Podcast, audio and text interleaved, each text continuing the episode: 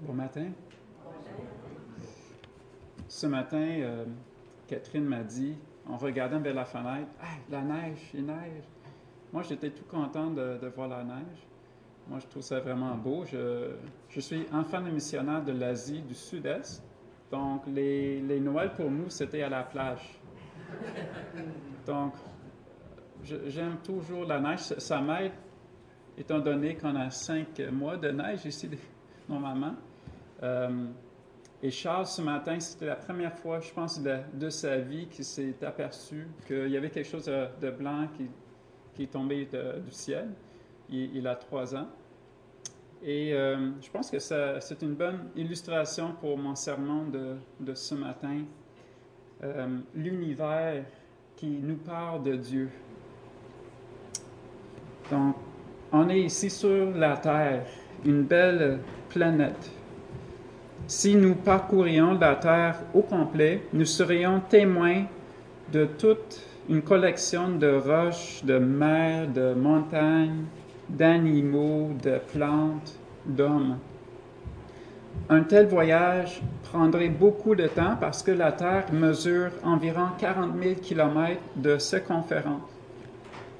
Pour nous mettre plus dans le contexte d'une contemplation de la création, il faut garder en tête la grandeur de notre Terre. Il faut se rappeler aussi qu'elle fait partie de toute une panoplie d'objets dans l'univers. Voici ce qui est frappant face à la grandeur de l'univers. Dieu nous a placés sur notre planète selon sa bonne volonté. Mais il ne nous a pas laissés ici pour qu'on se débrouille tout seul. Non, il a toujours communiqué avec les créatures, nous, créées selon son image. Dans ce serment, nous allons méditer la révélation générale, puis la révélation spéciale, et puis la réponse qui en est exigée. Lisons le psaume 19 ensemble.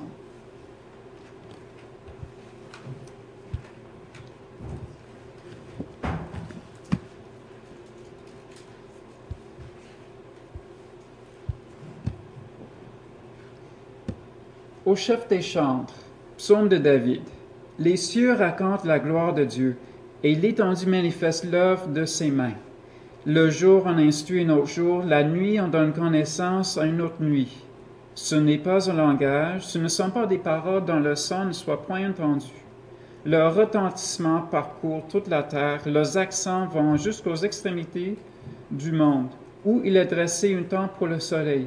Et le soleil, semblable à une poule qui sort de sa chambre, s'élance dans la carrière avec la joie d'un héros. Il se lève à une extrémité des cieux, et achève sa course à l'autre extrémité. Rien ne se dérobe à sa chaleur. La loi de l'Éternel est parfaite. Elle restaure l'âme. Le témoignage de l'Éternel est véritable. Il rend sage l'ignorant. Les ordonnances de l'Éternel sont droites. Elles réjouissent le cœur. Les commandements de l'Éternel sont purs. Ils éclairent les yeux.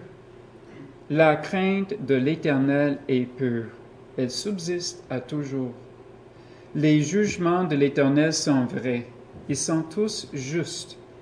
Ils sont plus précieux que l'or, que beaucoup d'or fin. Ils sont plus doux que le miel, que celui qui coule des rayons. Ton serviteur aussi en reçoit instruction. Pour qui les observe, la récompense est grande. Qui connaît ses égarements? Pardonne-moi ce que j'ignore. Préserve aussi ton serviteur des orgueilleux, qui ne domine point sur moi. Alors je serai intègre, innocent de grands péchés. Reçois favorablement les paroles de ma bouche et les sentiments de mon cœur, ô Éternel, mon rocher et mon rédempteur. Que le Seigneur bénisse la lecture de sa parole. Prions. Seigneur, puisses-tu recevoir les paroles de ma bouche ce matin, les sentiments de mon cœur, de nos cœurs? Nous voulons te louer face à, ta révélation que nous voyons dans ce monde, dans cet univers, et surtout dans ta parole. Que nous puissions nous concentrer, Seigneur, sur ce message, que nous puissions partir d'ici des gens qui apprécient même plus ta parole, que nous puissions surtout l'appliquer à nos vies, Seigneur, pour ta gloire et pour le bien de nos âmes. Amen.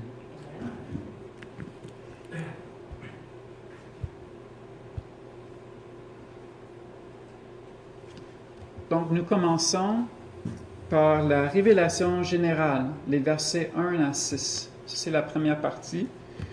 Donc on a ici Dieu comme objet de la louange de la création.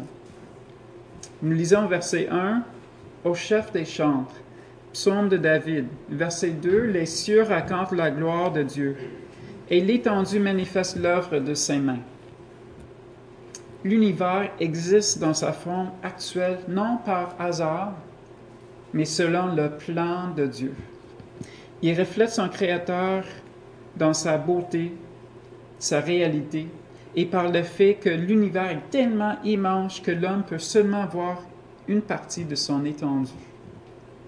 Nous lisons dans Genèse 1, 1 à 5 le récit de la première journée de la création de l'univers. Au commencement, Dieu créa les cieux et la terre. La terre était informe et vide. Il y avait des ténèbres à la surface de l'abîme, et l'Esprit de Dieu se mouvait au-dessus des eaux. Dieu dit que la lumière soit, et la lumière fut.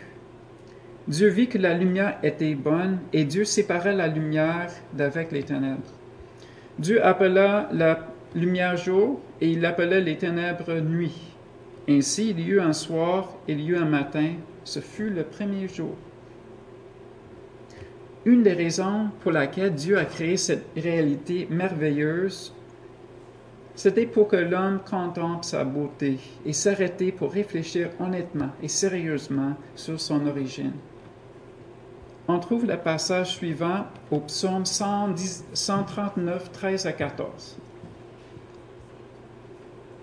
C'est toi qui as formé mes reins qui m'a tissé dans le sein de ma mère. Je te loue de ce que je suis une créature si merveilleuse. Tes œuvres sont admirables et mon âme le reconnaît bien. Les scientifiques ont compilé une liste de 75 éléments qui doivent exister pour que la vie soit une réalité sur la Terre. Par exemple, si la Terre se trouvait quelques millions de milles plus proche du Soleil, il ferait trop chaud et la vie ne serait pas possible. Quelle est donc la probabilité de l'existence de la vie sur la Terre dans sa réalité actuelle? La probabilité est tellement petite qu'elle serait considérée comme étant pratiquement zéro selon les normes scientifiques. Et pourtant, on est là ce matin. Hmm. Qu'est-ce qu'on doit faire avec cette information? Nous, les chrétiens, dirons vite, la création est l'œuvre de Dieu et il faut donc rendre gloire à notre Dieu. Mais en fait, la plupart des hommes dans notre société, aveuglés par le péché, font tout pour éviter de mettre Dieu dans l'équation. Dire que Dieu a souverainement créé l'univers ça implique la possibilité d'une relation entre l'homme et la créature. Oh oh. Le monde sait qu'une relation exige une obligation des deux côtés. On ne peut pas être ami avec quelqu'un sans agir comme ami envers lui. L'homme, voulant agir selon ce qui lui semble bon, préfère ignorer toute situation qui lui exige l'humilité et la soumission. Donc nous passons au verset 3 à 5. La création nous parle. Dans le verset 3, le jour instruit nos jours, la nuit en donne connaissance à une autre nuit. Donc l'auteur utilise une description poétique pour décrire la communication des jours et nuits. Euh, pour nous qui avons des enfants ou des petits-enfants, nous avons l'opportunité de leur faire découvrir toute la diversité et la richesse qui existe dans l'univers. Une des choses qui m'a toujours fasciné, c'est le mystère autour des trous noirs. Aussi les distances entre les planètes. Elles sont, on n'est pas capable d'imaginer ces, ces grands espaces.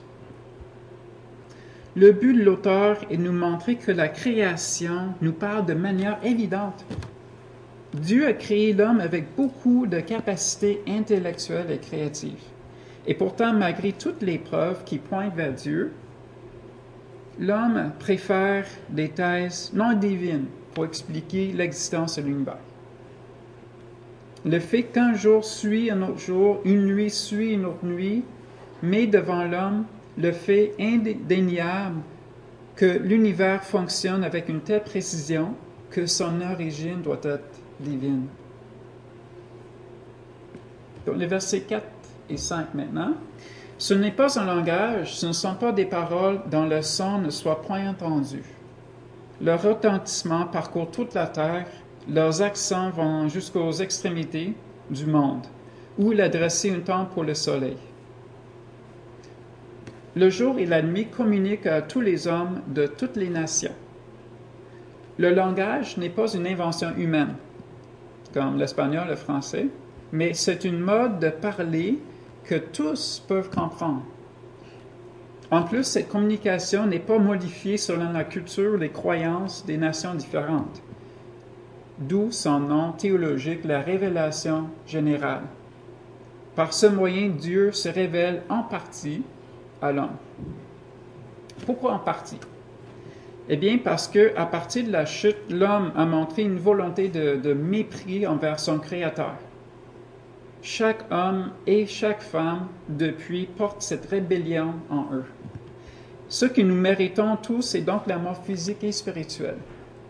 Nous verrons dans les prochains versets que Dieu, dans sa miséricorde, a décidé de faire grâce à certains de l'humanité déchue.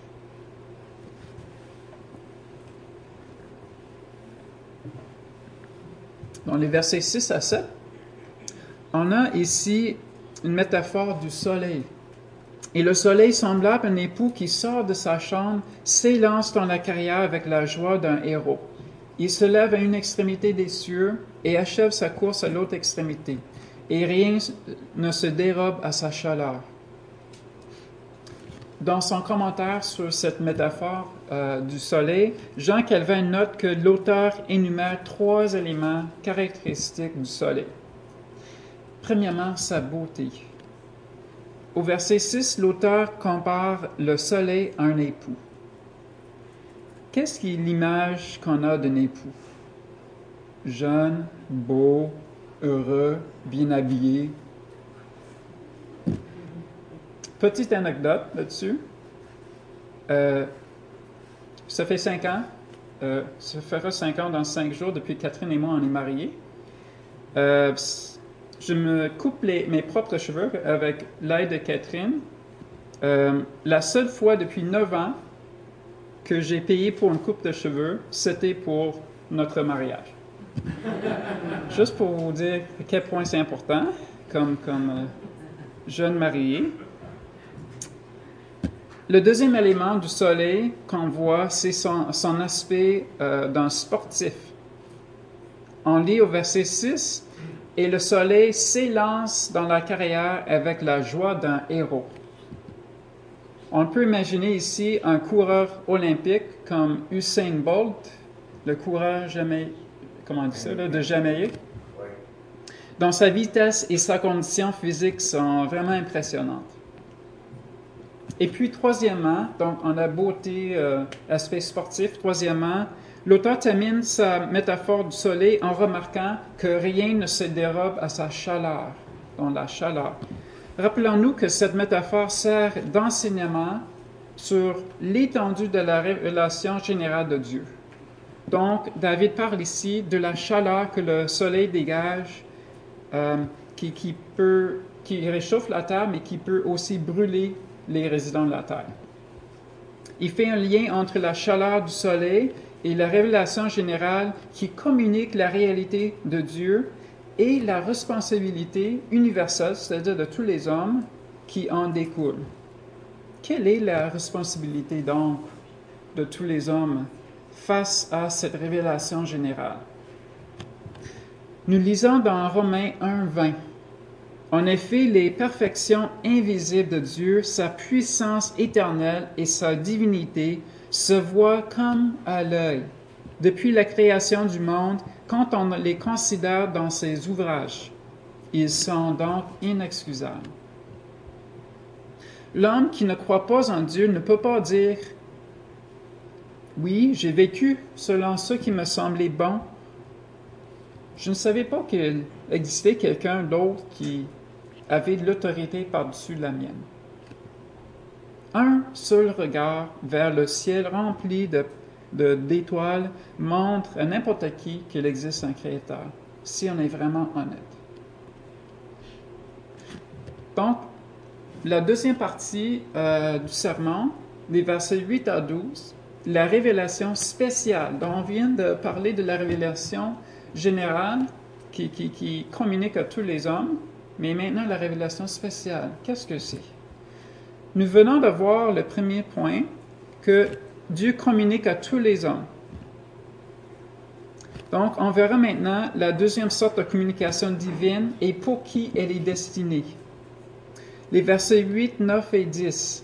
La loi de l'Éternel est parfaite. Elle restaure l'âme. Le témoignage de l'Éternel est véritable et rend sage l'ignorant. Les ordonnances de l'Éternel sont droites, elles réjouissent le cœur. Les commandements de l'Éternel sont purs, ils éclairent les yeux. La crainte de l'Éternel est pure, elle subsiste à toujours. Les jugements de l'Éternel sont vrais, ils sont tous justes. Avant de parler de cette description de la parole de Dieu, prenons un peu de recul. La Bible, de quel livre a-t-on affaire? Un autre nom que nous utilisons pour ce livre, c'est les Saintes Écritures. Le mot sainte nous indique son statut spécial. Les mots que la Bible contient doivent être considérés comme les paroles de Dieu. Dieu a choisi ce moyen pour se révéler à nous, ses enfants. J'aimerais que vous remarquiez la relation spéciale que l'homme avait au début avec Dieu. Nous lisons dans Genèse 1, 27 que Dieu a créé l'homme et la femme à son image. Au chapitre 2, les versets 16 à 17 révèlent que Dieu a créé un ordre, a donné un ordre directement à Adam, l'interdisant de manger de l'arbre de la connaissance du bien et du mal. Et puis, si on passe au chapitre 3, 8, on lit Ils entendirent la voix de l'Éternel Dieu qui parcourait le jardin vers le soir. Peut-être que vous avez remarqué là un aspect différent que euh, au temps où il n'existait que deux humains. Ils bénéficiaient d'une relation unique avec Dieu. Donc, ça faisait partie de leur vie au début de, d'entendre la voix, littéralement entendre la voix de Dieu. Et qu'est-ce que Dieu leur disait? Une des choses était la volonté divine concernant l'alliance de la création, qu'il avait établie avec l'homme en général, et puis l'aspect qui leur était destiné spécifiquement. Donc, l'alliance créationnelle est établie avec tous les hommes, qui exige l'observance de la vision de Dieu concernant le sabbat, le mariage, le travail. Et puis Dieu établit un aspect applicable spécifiquement à Adam et Ève, un test qui avait mis en place qui les interdisait de manger le fruit euh, interdit. On sait bien qu'Adam et Ève ont échoué à ce test-là. Qu'est-ce qui s'est passé suite à la chute? Dieu a chassé Adam et Ève du jardin. En même temps, Dieu a mis fin à une relation entre lui et l'homme telle qu'elle était au début, une relation spéciale. On lit au chapitre 4 de Genèse que l'homme continue dans son péché et se tourne dramatiquement de sa relation avec Dieu. Ainsi, Caïn rejette l'avertissement de Dieu de combattre la tentation de, de commettre le péché. Et qu'est-ce qu'il finit par faire? Il tue son propre frère. On lit dans la Bible le récit de la création, de la chute, de la suite de l'histoire de rédemption en Jésus-Christ. Cela nous montre que Dieu a pris la décision, lui, d'intervenir pour rétablir une communication avec les élus. Nous lisons dans Exode 34, 27 à 28. L'Éternel dit à Moïse, écris ces paroles, car c'est conformément à ces paroles que je traite alliance avec toi et avec Israël. Moïse fut là avec l'Éternel quarante jours et quarante nuits. Il ne mangea point de pain et ne but point d'eau. Et l'Éternel écrivit sur les tables les paroles de l'alliance, les dix paroles. Donc ce passage nous montre que c'est Dieu qui traite alliance avec son peuple. Et c'est également lui qui s'occupe de la communication qu'il voulait avoir avec son peuple. Une communication qui, qui prendrait surtout une forme écrite que vous avez entre vos mains. Donc, revenons à l'analyse des versets 8 à 10. Un passage où David se vend de la, la révélation de Dieu. Ce langage est riche et composé de descriptions poétiques. Ces trois versets sont écrits en couplet et comprennent une première phrase qui, décrit, un attribut de la loi de Dieu. Donc, première partie. Deuxième partie, euh, qui détaille un bienfait qui, qui découle de la loi de Dieu. Prenons la première partie du verset 8 comme exemple.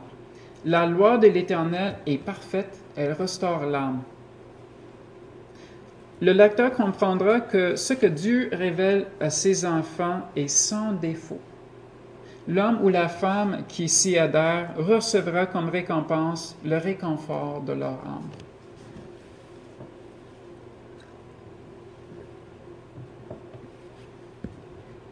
Est-ce qu'on doit comprendre que la personne qui fait un bon œuvre, un bon effort pour suivre la volonté de Dieu dans la loi finira par convaincre Dieu de sa bonté? Et puis, est-ce qu'on croit que le résultat serait que Dieu le bénira spirituellement? Non, pas du tout. Et pourtant, on voit que Dieu se sert de la loi pour le bien de ceux qui le craignent. Par exemple, Lisons à la suite du verset 8. Le témoignage de l'Éternel est véritable. Il rend sage l'ignorant. On voit que la personne qui apprend les, les préceptes de Dieu se nourrit d'informations qui le rendra sage. Et cette sagesse lui apportera le réconfort de son âme. Nous n'avons pas le temps d'analyser les versets 9 à 8 de la même façon détaillée, on va plutôt parcourir la première partie de ces versets. Cela nous montrera certaines des caractéristiques de la loi de Dieu.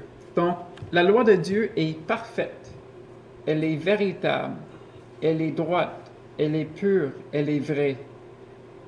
Est-ce qu'on peut dire ça euh, d'une autre loi? Euh, je prends le métro à tous les jours, je lis le, métro, le journal du métro, et on voit des problèmes avec la, loi à Montréal, par exemple. Elle n'est pas parfaite, euh, véritable. On ne sait pas qui, qui prend des pots de en ce moment. Droite, on ne pourrait pas dire ça. Pur, non. Vrai, personne ne dirait ça. On fait de notre mieux. Et dans la deuxième moitié de ces versets, on voit que la réalité de la parole de Dieu on voit ce que la réalité apporte à nous les élus. Donc, la loi de Dieu restaure l'âme, rend sage l'ignorant, réjouit le cœur, éclaire les yeux, subsiste à toujours et elle est juste. Ça, c'est une liste qui, qu'on peut résumer seulement, appliquée seulement à la loi de Dieu. Le langage que l'auteur utilise dans ces trois versets a incité certains commentateurs à croire que David parle ici surtout de la loi mosaïque.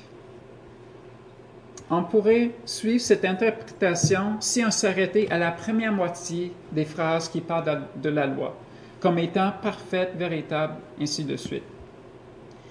Mais la suite fait que cette interprétation est impossible. Comment est-ce que la loi parfaite pourrait-elle réjouir le cœur d'une personne déchue? La perfection de la loi serait plutôt une source de grand découragement pour un homme et une femme qui reconnaît son imperfection. Il faut comprendre le sens de ce passage par rapport à la loi de Dieu selon la, compréhension des réformateurs. Loi et la grâce. Ainsi, on présente au pécheur la loi qui a l'effet de lui montrer son péché et son besoin d'un sauveur.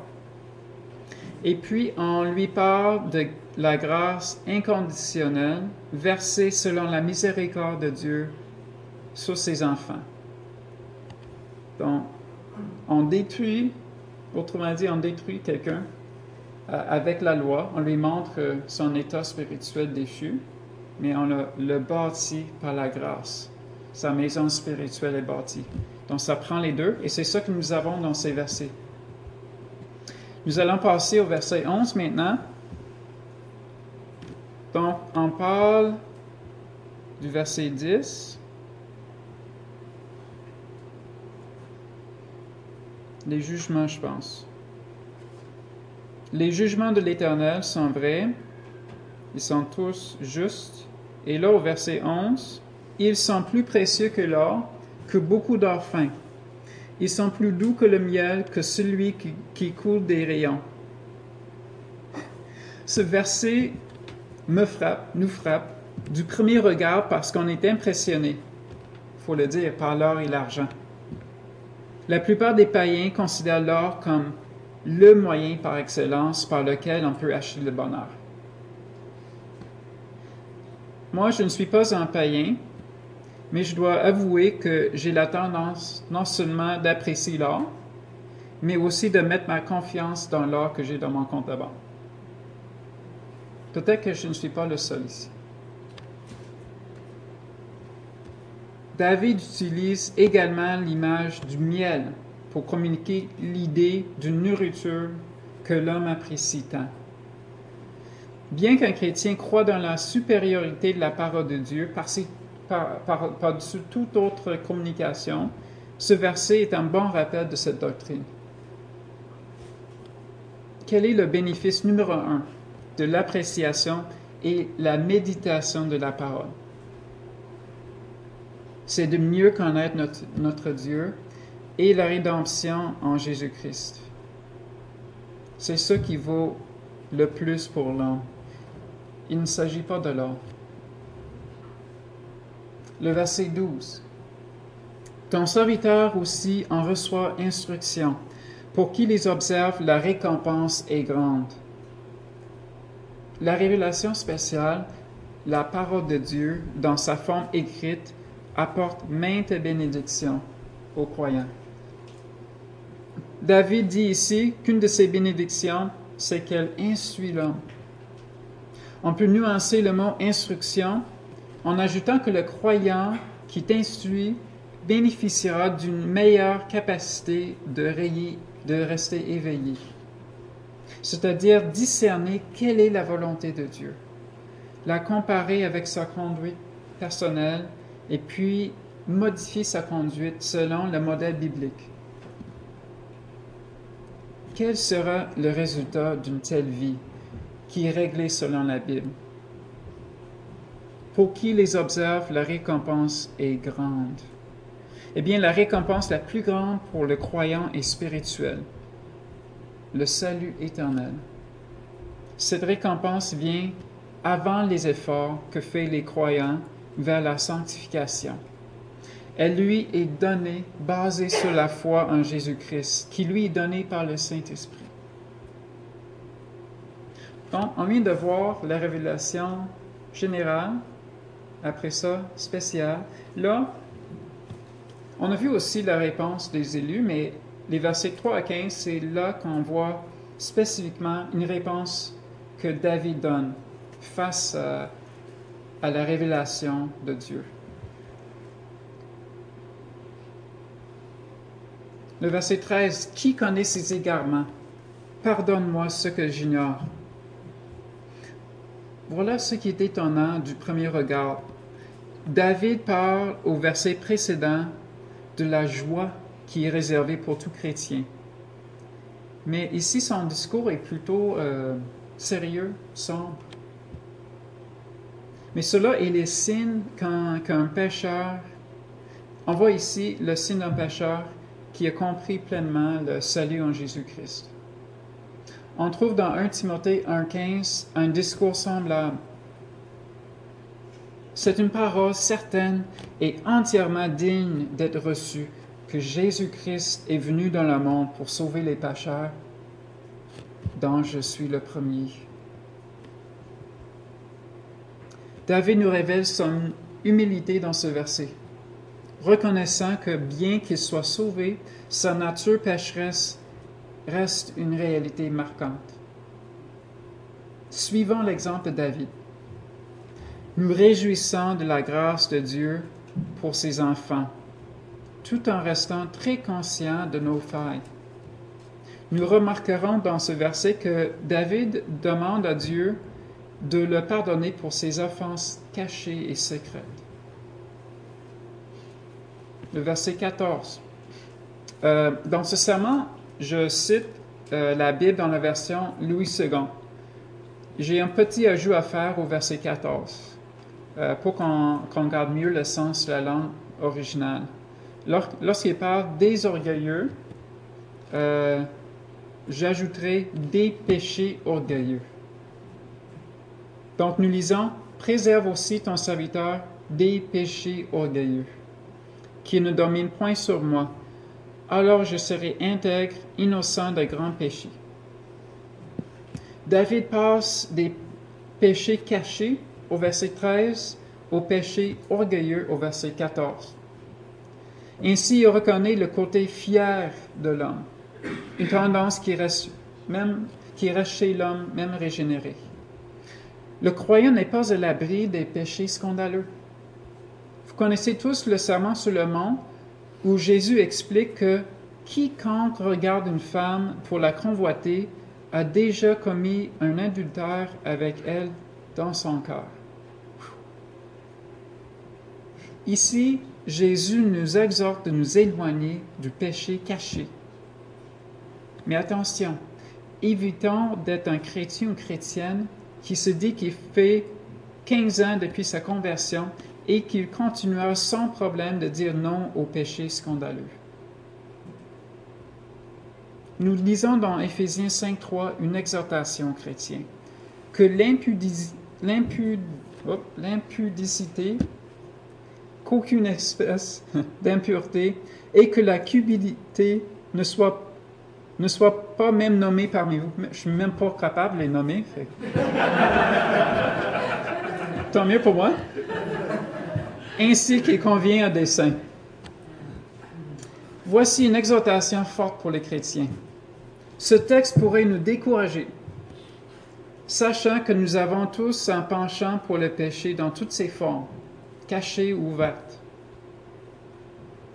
Mais ce même texte est une grande source d'encouragement lorsque nous lisons les quatre premiers mots du verset. Préserve aussi ton serviteur. Tout comme David, nous avons recours à l'aide du Saint-Esprit dans notre combat contre le péché. Merci Seigneur. Le verset 15.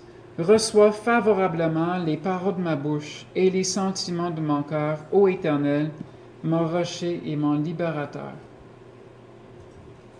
Ce dernier verset sert d'excellente conclusion à ce psaume.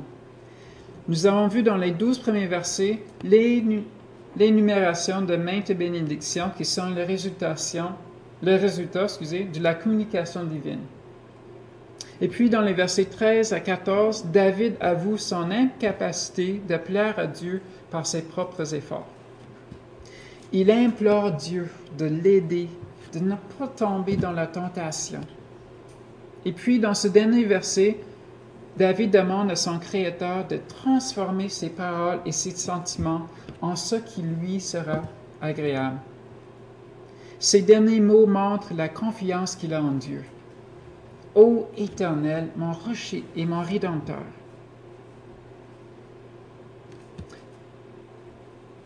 Nous avons un Dieu qui communique avec l'humanité de manière générale.